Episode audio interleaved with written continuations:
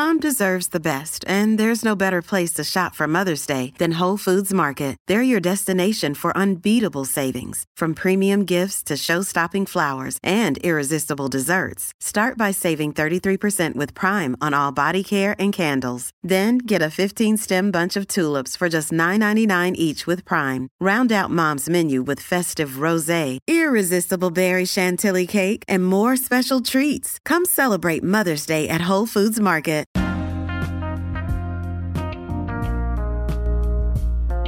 Hey everybody, what's up? Welcome back to another episode of Everything Kratom, the podcast about anything and everything. Kratom. Great to have you with us on this Tuesday morning. Hoping all's well with you out there today. I am extremely excited and honored to have a guest with us today, Jon Griggs. He was recently featured in an AKA testimonial video, former member of law enforcement for over 10 years, and he has a lot of insight when it comes to Kratom. So I am just honored and thoroughly excited to have you all listen to this conversation today, and I hope that you really enjoyed as much as I did. And uh, without further ado, let's just hop on in. So here you are, my conversation with Jon Griggs.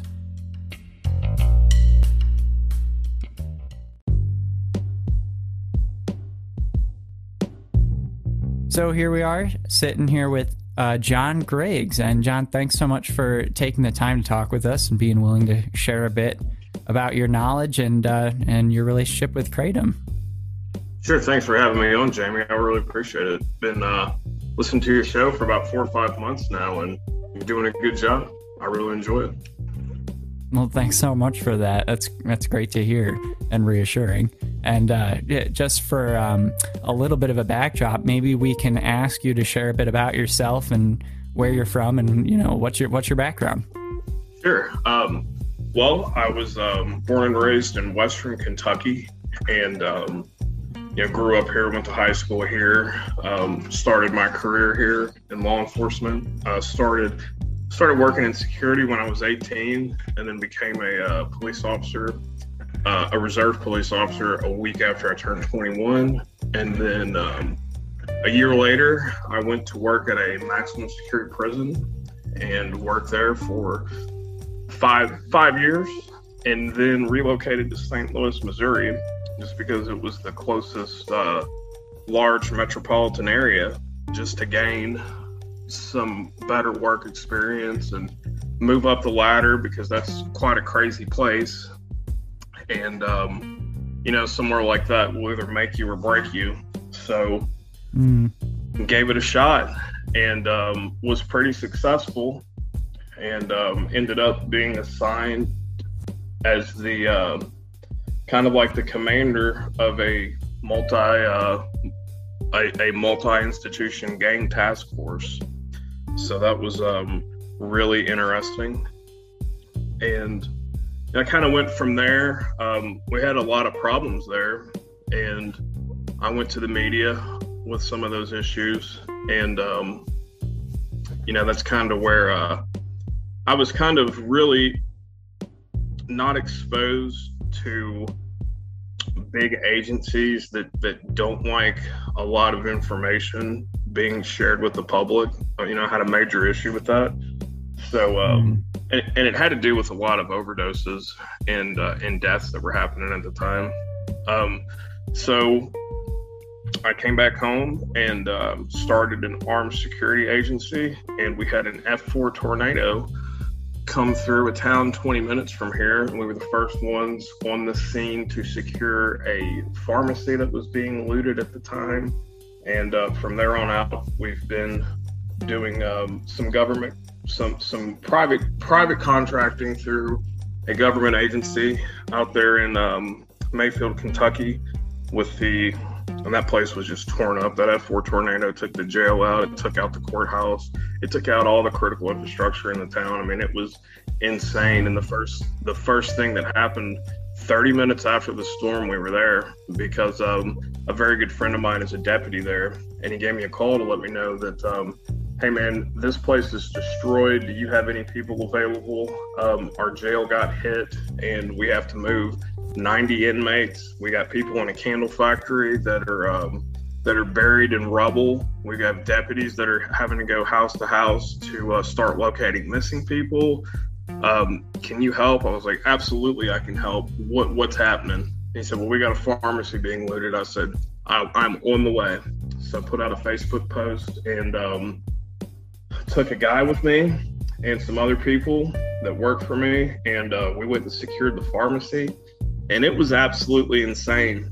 Like, people were actively looting that place a few minutes after this tornado came and destroyed it. Like, that was the first concern was to go to the pharmacy and rob it. So um, I took the hard drives out of the computers for the pharmacy. They didn't have time to put anything in vaults. Like this tornado came. I mean, it was just fast and furious, man. So they tried to, uh, they attempted to get this stuff put away, but there was not enough time. So I took the hard drives off the computers and uh, held that pharmacy until the next day, until a different police department showed up. And uh, it was pr- a pretty crazy experience being out there and uh, being being pretty much alone and knowing that you're not going to have any backup at all and you're not going to know how long that that's going to go on like that. So i took the hard drives and turned them over to uh, cvs and walgreens so that people um, on prescriptions could go and get their medications filled because you know there's people that pay in cash that, that are not on the in- insurance uh, um, servers or, or, or data, you know, wherever they store right. the data. So those hard drives were extremely important for people to, you know, and stuff like lisinopril and, and insulin and metformin and and stuff that's not even controlled that is life sustaining that um, those people were able to go and fill their medications and not have any issues. Wow. Well, I think it's an understatement to say thank you for your service, but it has to be said. That is an incredible story. And I remember seeing those um, uh, news reports on the television when that tornado hit, uh, specifically the candle factory. I know got a lot of coverage. Um, that's just incredible. So, so you kind of were in the right place at the right time, and that's an that was an amazing foresight also transferring those hard drives for the for the pharmacy. Um, I, I have to wonder how does how does your story intersect with the with kratom? How how do you what's your first encounter with this? Well, it's very interesting.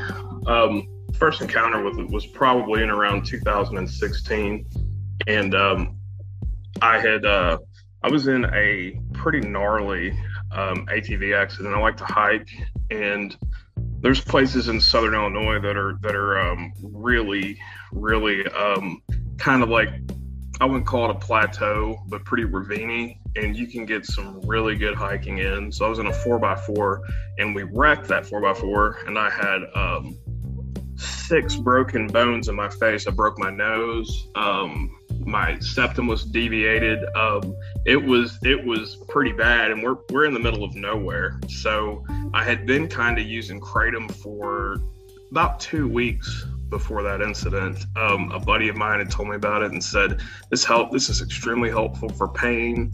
Um, you know, it might help your mood. And as soon as I tried it, I was like, wow, man, I, I don't feel depressed or in a fog or anything like that today. So as soon as that wreck happened, I got into my pack and um, I took six of the large kratom capsules, which would probably be about three grams. And I'll tell you, this is insane. Um, the pain killing properties of this plant are extremely underestimated because I took that and I was able to not go into shock. Now, I'm not giving you medical advice, I'm just saying um, I, I didn't go into shock from that. I walked right into the emergency room and told the nurse, Hey, I believe my nose is broken. It feels like a sponge. And I'm a baby. I have a very low threshold for pain unless um, unless it's kind of like any use of force or something like that. And adrenaline is just really pumping because adrenaline offsets pain a lot. So um, I was shocked to get those x rays back. and find that I had six broken bones in my face. So at that wow. point, I was prescribed some uh, pain medication and had to undergo some surgeries. But um, we got that all resolved. And it was kind of then that I realized, um, like, man, this is extremely effective for pain. And um, I had to use the pain medic- medication, but when I came off of that, I had absolutely no problem. Uh, the kratom assisted with that, and I noticed that it was I've got post traumatic stress, so I noticed that that that I was not experiencing a lot of symptoms from that when I would take kratom in the morning. So, I kind of discovered that there might be something to this, and then I kept using it and using it, and I saw my counselor, and you know, she's like, "You're kind of a totally different person right now." Hmm. Wow. That's incredible. Do you remember what kind of kratom you were using at the time?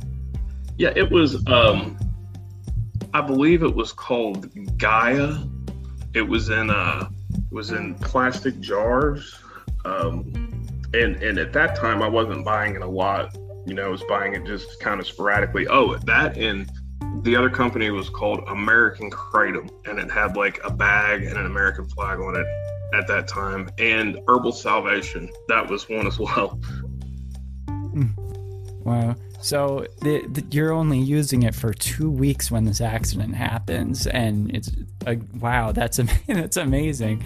It kind of took a leap there, trying it out, and it really seems to have paid off. And you you said that your um your counselor saw a change in you. Was it just what what would you define that change as? Um, I was optimistic. You know, I, I stopped um, fretting about the past and going back in my mind and replaying incidents. Um, I stopped having kind of trauma based, um, obsessive thoughts. I was not avoiding people or things anymore.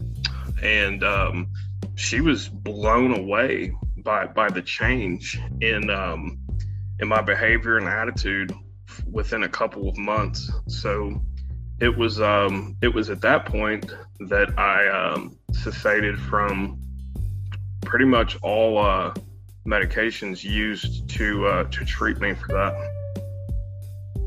Wow. And do you have you given that you're you know so entrenched in the law enforcement community have you met other people in law enforcement who use kratom or have experience with it? And also do you have a, a sense of kind of how you know law enforcement views kratom or is it a mixed bag or is sure um, there yet? yeah jamie that's a good question. And i have several people that were former coworkers of mine that that use kratom. Um, in mm. fact, it was a law enforcement officer that turned me onto it. So oh, it's uh, yeah, it's not exactly talked about because of the propaganda campaign that is being used um, against kratom. Because law enforcement officers can't use marijuana. I mean, there's you know qu- quite a few reasons for that. Um, mm-hmm but they have problems. I know a lot of guys that have been in this job for quite a while, and and they, um, you know, they suffer with things, and they're enforcing laws at this point that are pretty outdated. They know this, and some of the guys that I've talked to about this stuff, I know law enforcement that are on that I've worked with previously that are on um, tactical response teams. I mean, these these are serious serious guys with serious backgrounds and you know, they use it after working out. Um, they use it in the mornings whenever they go on to kind of use it for the same reason that I have to um, use the mood boosting properties of that and kind of offset the depression that they have because that it's not talked about. But when you're in law enforcement and you know you feel this depression and you feel if you've been exposed to any critical incidents and serious things, you know, you you experience this post traumatic stress and you're kind of looked down upon for getting that treated and mm. trying to resolve the issues that you have. I'm not saying that that's every agency, but it's been a lot that I've been in with my experience. Wow, it's a it's a world that I don't think most of the public ever gets exposed to. So it's really it's pretty amazing insight that we're getting here from you. Um, you know, so obviously it seems like kratom has played a real role in your mental health, um, and I guess physical when it when it comes to pain at least. Have you, you know, over the the time span that you've used kratom, have you changed how you use it or the the types that you use and for the purpose? Sure. Um, in the beginning, I was just kind of not familiar with um, different colors or anything like that. And this is a pretty complex plant, so there's quite a bit to learn. And um, I started out using just kind of like a like a Maeng Da. There wasn't a whole lot of information on kratom back then in 2016. So I was and I was buying it from a, a head shop. So um, there wasn't a whole lot of information with it. And now what I do is I use a green in the morning and then I'll use a red later in the day, but an unfermented red, kind of like a mid range speed on red. And um, I have learned so much about it. I own a subreddit with about 2,700 people, and the amount of information that comes and goes through that with with people that are um, kind of subject matter experts in this field, vendors that have got that have got this science down. I mean, as far as blending and mm. strains and everything, but yeah, it's usually green in the morning, like a, a Malay, or um, I'm using green Indo today, mixed with a little bit of red Borneo because I, have I've kind of got a really good blend uh, down. H- how about you? What what is what what do you like? Well, I definitely, uh, I that's an interesting combo you've got there. I definitely have, am a creature of habit, and I've fallen into uh, this. You know, if it's going to be your average day, I might start off with either a green Thai or green Maeng Da, and then uh, later on in the day, I'll probably around like midday have something like white Indo or white Borneo. Um, once in a while, a white Maeng Da, something like that and and th- that's kind of like my average day. Once in a while, um, I don't take kratom every day, but I do take it often. And some days I won't need it in the morning, or maybe I'll just need it in the afternoon, or maybe neither. But when I get home in the evening, I want to relax and you know, I, I don't really like to drink alcohol or do anything else. And so I'll relax with a nice red type of kratom, something like that, red Thai, for instance. So that's kind of like my, my average approach to any given day once in a while I'll do some blending together. I think that I really like white and green Thai together. That's my favorite yeah, that's a, that's an interesting combination there. Um, yeah, it seems like you've gotten it down and you've pretty much found out what you like, and that's and, and that's really good. You know, I, I, encourage people to do that if they find something that works, then to uh, then to stick with it. And, sa- same thing with the hey little guy. Um, same thing with the alcohol. I've um, I've basically eliminated alcohol out of my life. Um, you know, I'll have a craft beer. I'll have two craft beers if my girlfriend and I go out to a nice restaurant and have a nice dinner just because it, it goes with it well. And I like I like the taste of some of those craft beers like IPAs and all that. But mm. really about two times a month, and that is a drastic turnaround from where I was at um, back in from 2006 to um, 16 or 17 with uh, with alcohol because I was consuming um, consuming it regularly. Not not like an alcoholic, but um, you know I'd have three beers um, maybe every other night, and um, yeah, I was kind of dependent on that for um, relaxation and, like you said, you know, winding the day down. Yeah, well, it's really interesting to hear about all the different ways that people use kratom. And one of the ways that I hear a lot of people use it is not because they have an issue with alcohol, but because they simply would like to drink less than they do, and that it just kind of makes them not that interested in, in having that drink. And that's certainly something I've found, at least, to be true for me personally.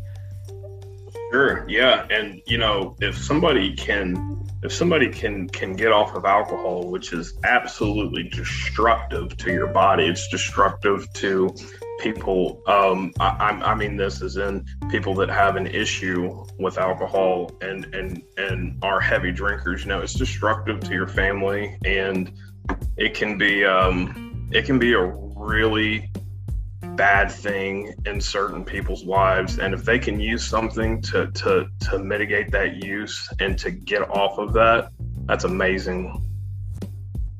Yeah totally totally. Um, i'd be fascinated to ask you about you know given that you have this experience in law enforcement um, you seem to have some sort of ideas to you know your own view of like what outlawing kratom might mean for the law enforcement industry and for corrections. Um, I think you mentioned that in a message to me, so I'd love to hear about that. What, what do you think the impact would be with that? Well, this might be a kind of a long, drawn-out answer, but it's going to be extremely detailed. Um, I have, I, I have a, I have a employee of mine, and he was involved. You know, kind of the same background as me. Um, he started in corrections, and we worked at a pretty at a pretty uh, active place that there was a lot of things going on at that time. And when we both started out so he has developed um, extreme lower back pain. And this also comes from wearing a heavy vest all day and sitting um, sitting with a heavy vest on and wearing a gun belt with um, just a whole bunch of equipment on it one or sometimes two pairs of handcuffs, um, a firearm, two or three magazines, pepper spray, a baton, a radio. You know, that adds up. And when it's on your body um, all day long, it stresses it. And you kind of start. I actually was reading about this not too long ago that 63% of law enforcement experience lower back pain, and 9% of those that experience it have to end up having surgeries and they have a whole wow. um, range of issues. I even know a guy who has linked this to um, oh the ty- when, when you're ty- carpal tunnel, and that was um, he was a range instructor, and it's believed that that is how he developed carpal tunnel syndrome. But the employee of mine um, he is in extreme pain all the time. He's probably only five or six years older than I am, so I kind of fear, kind of fear the future on that. And it's it's um it's believed in the law enforcement community that a lot of these laws are outdated. Now there are agencies that will, especially in draconian areas, that will enforce things like marijuana that will still take you to jail. Now in Kentucky, it's not decriminalized, but it is looked at different and fines are handed out. $45 fines for a first offense, and then they kind of go from there. And these guys don't like to enforce that because marijuana is legal 20 minutes from me across the river in Illinois. Um, it's legal in a few different states that are pretty close. Um, I've been to Oregon, I've been to California, I've been to Washington State. Um, I've been to some of these dispensaries in places that marijuana is completely legal. And some of these cops, you know, whether they admit it or not, they have too. So they do not like to enforce laws like that because it also builds friction. It builds friction with the community. Um, people who are marijuana users are, for the most part, um, not violent like people on alcohol. Excuse me. They're they're not mm-hmm. abusive. Um, domestic situations, a lot of those instances arise from people using drugs and alcohol. And marijuana is a soft drug, so law enforcement has learned over the last 20 years that as this progresses, um, our laws are outdated. And enforcing this creates a huge friction with the community. That is the same as kratom. Okay. This part time employee of mine has told me multiple times, like, man, if this gets outlawed, how do I enforce something like that? that I use regularly. So it becomes mm. at that point, a moral dilemma, and there are a whole lot more cops on this than people realize for the reasons, you know, I caveated there with your body pain and um, kind of some of the emotional things that, that they have gotten that. I went so far as to find a corrections impact statement. Kentucky, back in our last legislative session, our legislative session runs from Jan. It's totally different than Missouri and St. Louis. They're in session all year, which you know those are massive metropolitan areas, and we only have two of those here. But um, they're in session for four months, so they'll start committees in January and they'll they'll end sessions in April, which is kind of a good gig if you're an elected politician because you get the rest of the year off after that, paid. so they like to hang on to those seats. I, I can see why, you know, but um, they introduced legislation January of 2022 this year to outlaw kratom in, in the state and make it a schedule one drug. Well, there's a few issues with that. Number one, schedule ones are supposed to not carry any type of medicinal benefit at all. Well, that was challenged by NIDA, by the National Institute of Drug Abuse, which is part of the National Institute of Health. So um, I found out about this, about the banning it. And I did a testimonial for the American Kratom Association um, not too long ago, but this was before that.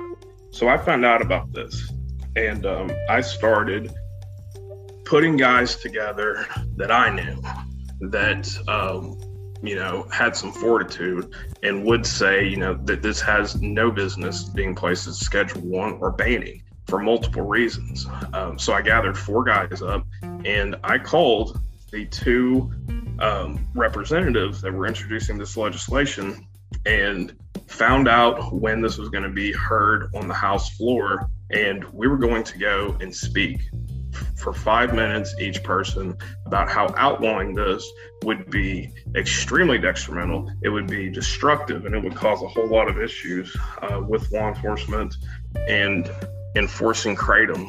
So, one of those things that I ran across in the research was the correction impact statement.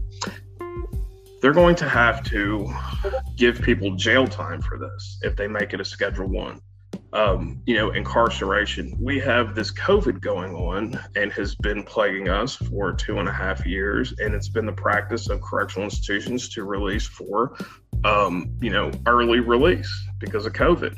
So you want to release people early, some of those that are violent for violent felonies, okay, and get those people out of prison early. And then you want to put people in prison for kratom I mean, it is at it. It That's makes such an interesting backdrop. it makes zero sense. And I looked into this, so it would cost ten million dollars a year to. And they looked into this. This is how I got a hold of it from the uh, from from the representatives. They released it to the uh, Health and Human Services Committee. It would cost ten million dollars a year to incarcerate Kentuckians for being in possession of, of kratom. And that would stress law enforcement because law enforcement has to go and enforce this. So you're going to, if you're a police officer or a probation parole officer and you have to revoke somebody for using kratom, um, they're not going to be happy about that. And I don't blame them. So now you've created a violent situation Whereas before, no situation existed. Now you're going to have violent resistance, which which is extremely dangerous for that person and the officer. And then you have another thing that these people that I hammered them each time I called them on. You have people who are in active recovery and that are using this substance. When you take it away, what do you think is going to happen? Right. Right. So I mean, the bill it's just amazing. It is. It is. So and and that was a main concern of mine. You know, I've I've kind of looked at the numbers throughout the country, and there's 15 million people that are um, members of the American Kratom Association. 15 million, and I would say, guess to say, take a stab in the dark, that there's probably five million more that aren't registered with them. So probably 20 million people across the nation. It, it could be even more than that. You could be at 25 or 30. I'm not sure. But are you willing to take to roll the dice and to take a chance and and and have someone turn back to uh, dangerous and addicting narcotics and uh, heroin in Kentucky? I will tell you something that is that is shocking. In Kentucky, when the opioid crisis, I say that in air quotes, with the opioid crisis, in my belief, it was manufactured. Um, you had pain management clinics. There were people that were coming from, they were putting old people onto buses and they were busing them up here, and these doctors were writing them Oxycontin prescriptions, oxycodone, uh, roxicodone, all kind of just the absolute worst painkillers that you can get your hands on. Like it was no problem. And these people didn't have to be residents of this state. They didn't have to um, really prove a whole lot. And, and you're giving them the most serious narcotics that are available to mankind. And and and then uh, 10 years later you want to turn around and ban something that is uh, relatively harmless compared to those, it's mind blowing to me and it's shocking. So, Kentucky's an economically depressed state. There are a few areas that do have decent economies, that do have um, programs for residents and things, but for the most part, it's not you know you have manufacturing that left. You have coal. You have coal that was a major industry here that is that is basically gone. So when that happens it affects families. It affects um, children of the parents who lost their jobs. And and it um, it creates so many problems. So that is another reason why the uh, the opioid um, incident had had been fueled, especially in economically dep- depressed areas. If you look at where it was the worst, you'll see that it was those same types of uh, same same types of places. So I go into the community, into the public every single day, and I see these people. You know, I see them, and it's a bad situation for everybody because I know that there are people that did not go in to that type of thing thinking that they would be chained to this for so long.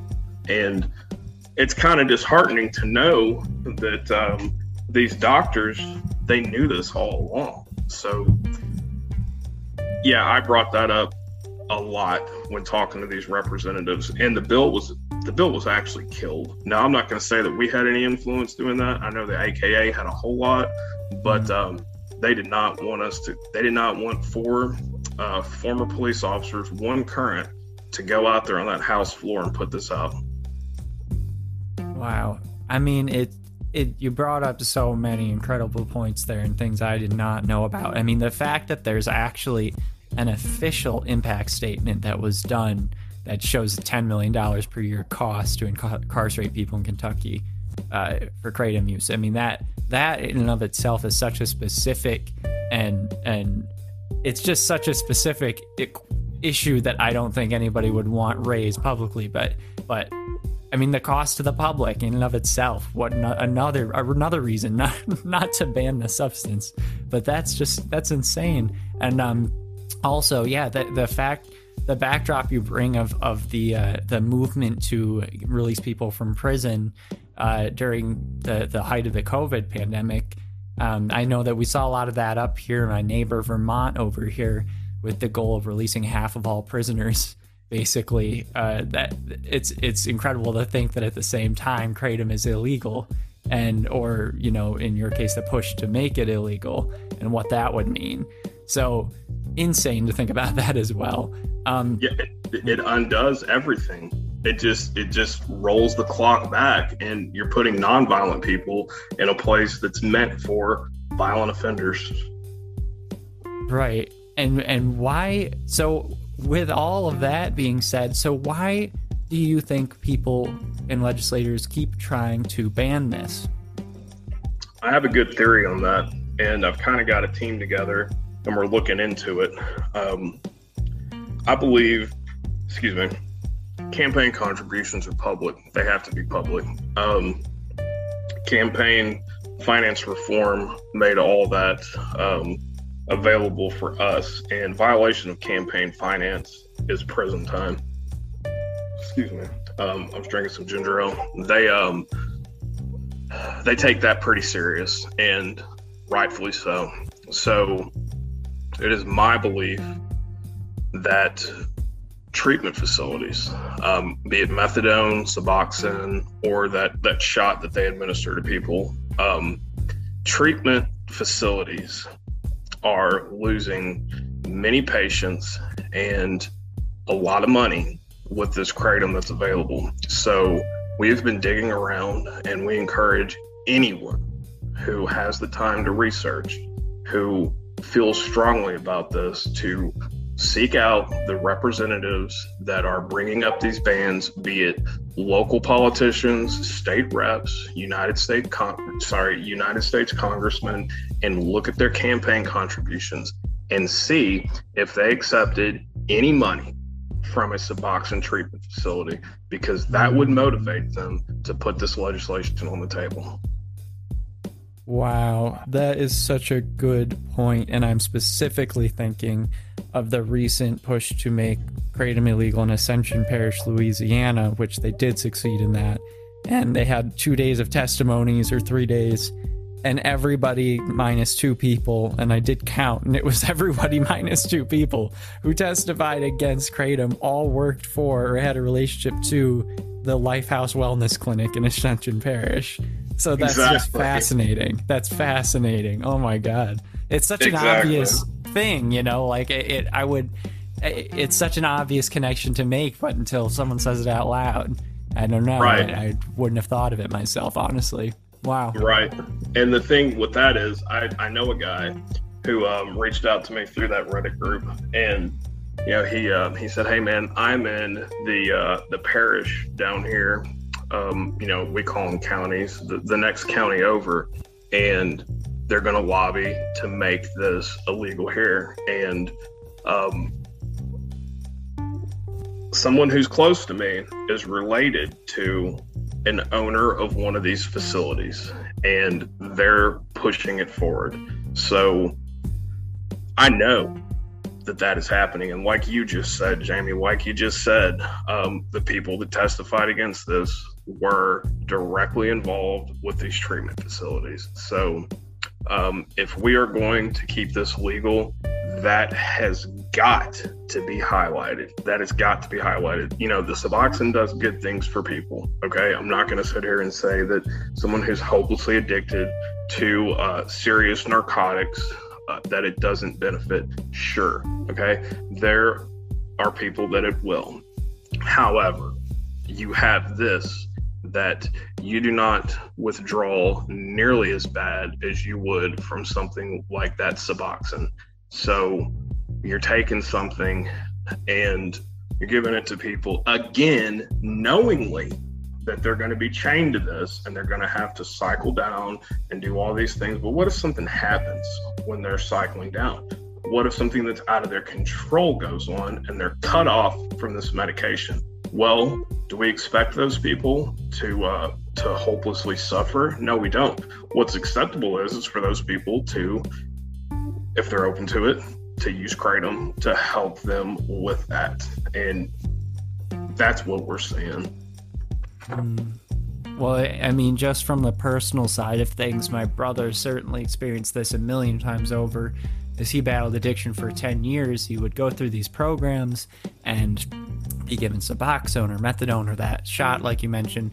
And then, you know, he'd miss the bus one day because he was placed in a halfway house in a city that he's not, you know, he doesn't, he's not familiar with, but he misses his bus and he doesn't make it to his appointment. And as, and as a result of that, he doesn't, you know, he's not given his dose of Suboxone that whole week.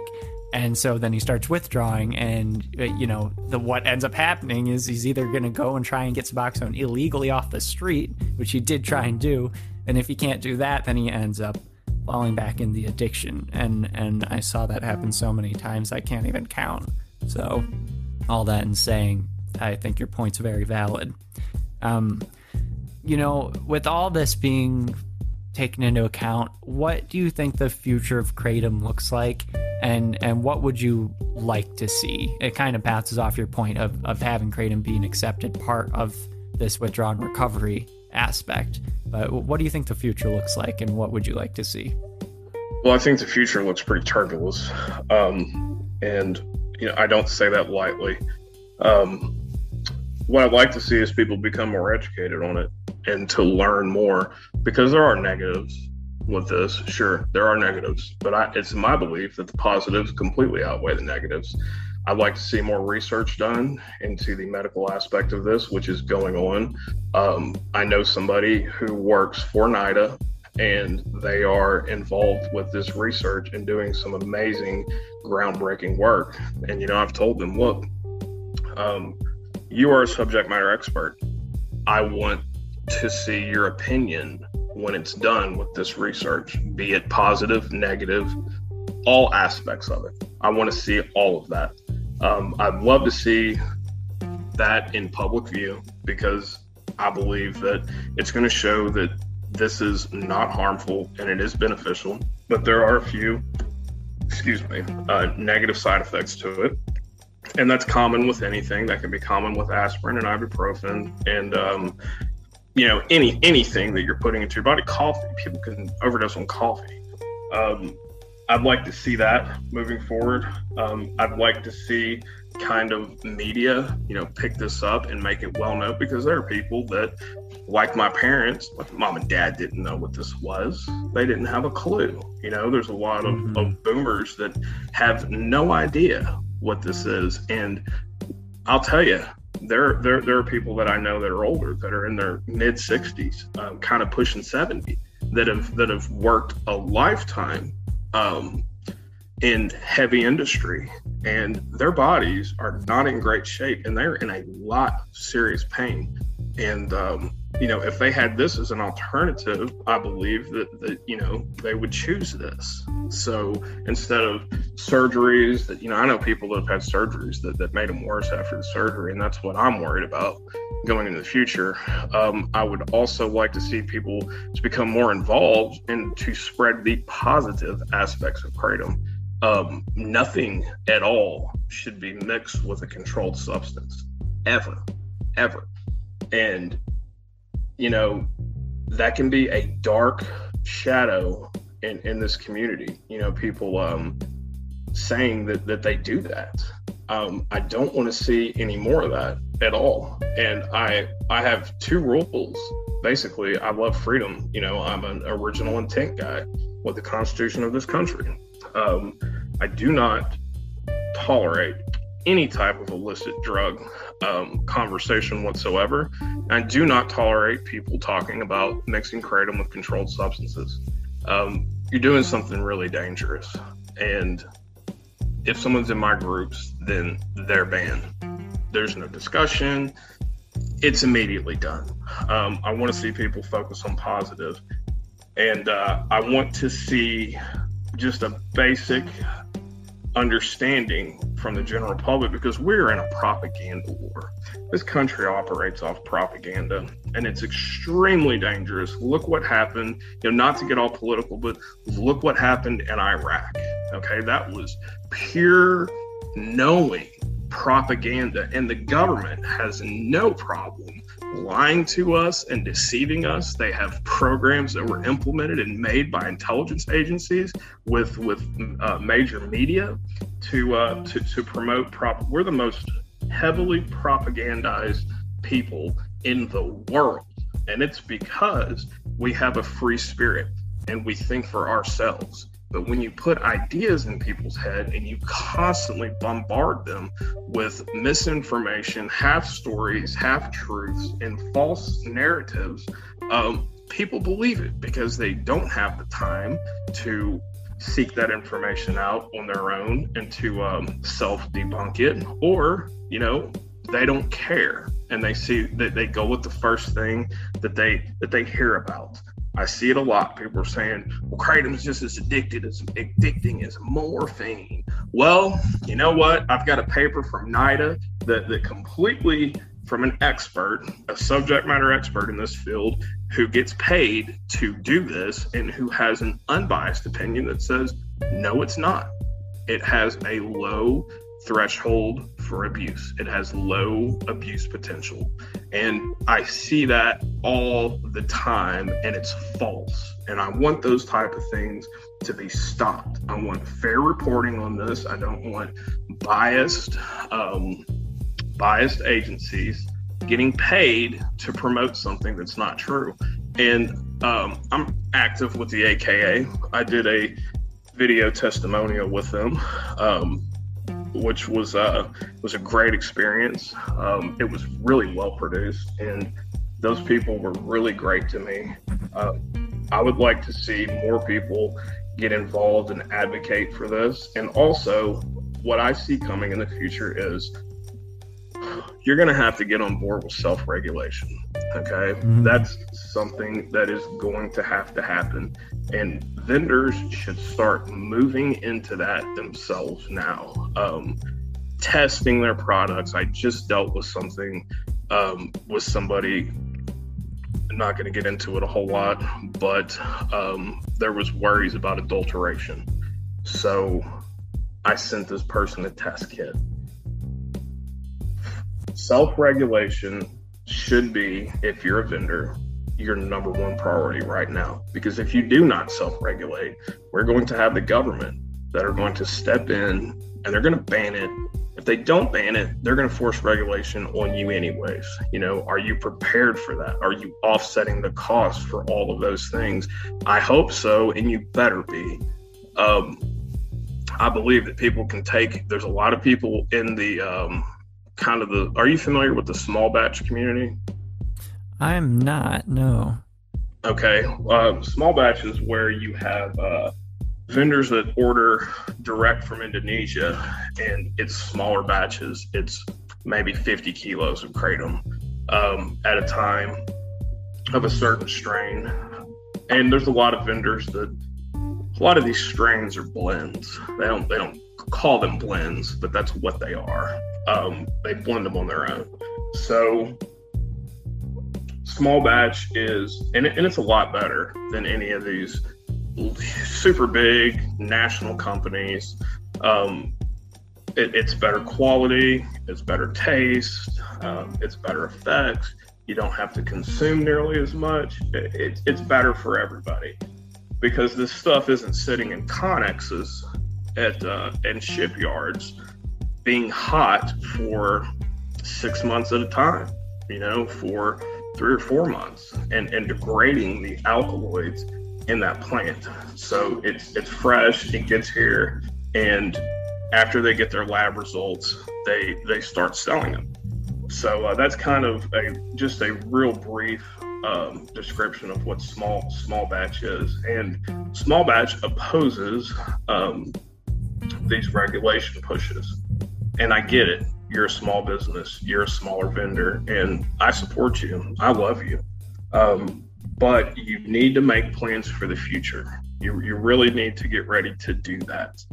And there's a lot of opposition in the small batch community to the American Kratom Association and kind of the uh, Safe Kratom Acts that they're pushing, which look, this is going to keep this legal for everybody. All right make the appropriate changes that you need, the guidelines that they have brought up. So, be it you're a member or not, okay, that's irrelevant. Take their model and start using it because eventually you are going to be forced to do it anyways, or if you're not forced to, you're done. So, I really don't understand the opposition there. And I think it's kind of uh, cognitive dissonance. It's people that don't want to accept what the future is moving forward because this is a totally different world than it was three years ago. The FDA and the DEA instituted an emergency ban on kratom for salmonella. Um, 17 people were poisoned with salmonella. And this is very common with lettuce. You know, we see lettuce and and leafy vegetables that that have salmonella warnings and um, recalls all the time. So 17 people being affected by kratom in the long run is not that serious of a deal. However, the FDA was was very close to instituting a um, emergency ban on this, and if they went emergency, they would hold that emergency off. They would extend it and prolong it until they instituted, and because that was the plan, until they instituted a outright full-on ban. So I worry about that. Hmm. If you take the steps and you touch test your batches and you make that public, you know, there's a lot of people that a lot of kratom vendors that use white labeling services. It's large vendors who order the kratom and um, they brand it for you. Okay, I get it. Nothing wrong with that. Make sure the labs are out there. Make sure the labs are transparent. People can read them. Make sure that the salmonella tests negative. Make sure that that is um, that that is that it's okay for your consumers basically, if you would put in your body, you better make sure that people that you're selling it to are going to be able to safely put it in theirs. So I worry about that because I mean, this is hanging on by a thread right now. And if someone's adulterating or they poison people or anything like that, kiss this goodbye. It is gone. Wow. I well, I have to say you have an extremely valuable and grounded view on this issue and on kratom in general. Um, I've always thought that it was fascinating that, you know, it's seemingly at least uh, the most vocalized majority of people who are in favor of kratom tend to be pushing for some sort of kratom Consumer Protection Act framework, and and it's it's always been interesting for me to see that that the proponents of kratom are for regulation of that product, which they want to continue to access. But it's for that very reason that they want to continue to be able to access it, and it seems to be that safe regulation is the way forward. So this whole small batch thing is really interesting to me. It's definitely something I didn't know about before, and um, kind of the reason why I started this show is so that I could learn more about this because it seemed more complex than what met the eye, and it certainly has been that way. So, um, God, I, I, wish I had another hour to talk to you right now. Sure. I, I hope that I can get you to come back again, Jon. And oh, thank you sure. so so much for yeah. for taking the time. I was, um, if you don't mind, you know, I've got some some coupon codes for for some of your listeners. If, if you don't care about putting those out. No, go for it. Sure. Th- thanks for coming on. Shoot, go for it. sure. Um, there's a company really great, um, Delta Extracts, and a code JG25 will get you 25% off um, your first order with them. The guy is a great guy, uh, freedom loving American, really good products. Uh, Northeast Botanicals, they're another good one. Um, Bewitch Botanical, I'm kind of helping her uh, move into this self regulation and that type of thing. She's another good one. Um, we got Philly. We've got a whole lot of people that are uh, small businesses that um, you know they want to help you source and find some fr- fresh products and fresh things that are safe for you to consume. So, you know, I highly encourage people to look more into that as well and support these people so that they can become AKA members and that they can self regulate and keep this alive for everyone because you got a whole lot of vendors out there, a whole lot, and I love them. I love them all. But um, yeah, we really need to move forward and we need to do it before it's forced. So I appreciate you, man. I really appreciate the conversation and talking with you. Um, you're a well rounded guy and you got a great head on your shoulders and a bright future. And I appreciate you giving people the opportunity to, you know, voice their opinions and, and, and their knowledge on this thing moving forward because it's people's voices that we want to hear, not paid activists. Right. Well, I'm glad I appreciate your recognition of that, and that's that is definitely part of the goal here. I, as everyone knows who listens, this is not like a paid program through anyone. It's just it's simply to have a Kratom community, to have a daily check-in, and to see what the heck is going on out there and what the heck people think about it. that would be the sum up. So um, go check out those uh, those sites and uh, and check out those coupons that Jon just mentioned through his friends there. And um, thanks so much for coming on, Jon. We have to do this again. Sure. Yeah. Anytime, Jamie. You just hit me up and we'll make time. And it's good talking to you, my friend. Yeah, you as well. All right. And take care. See you, buddy. Bye.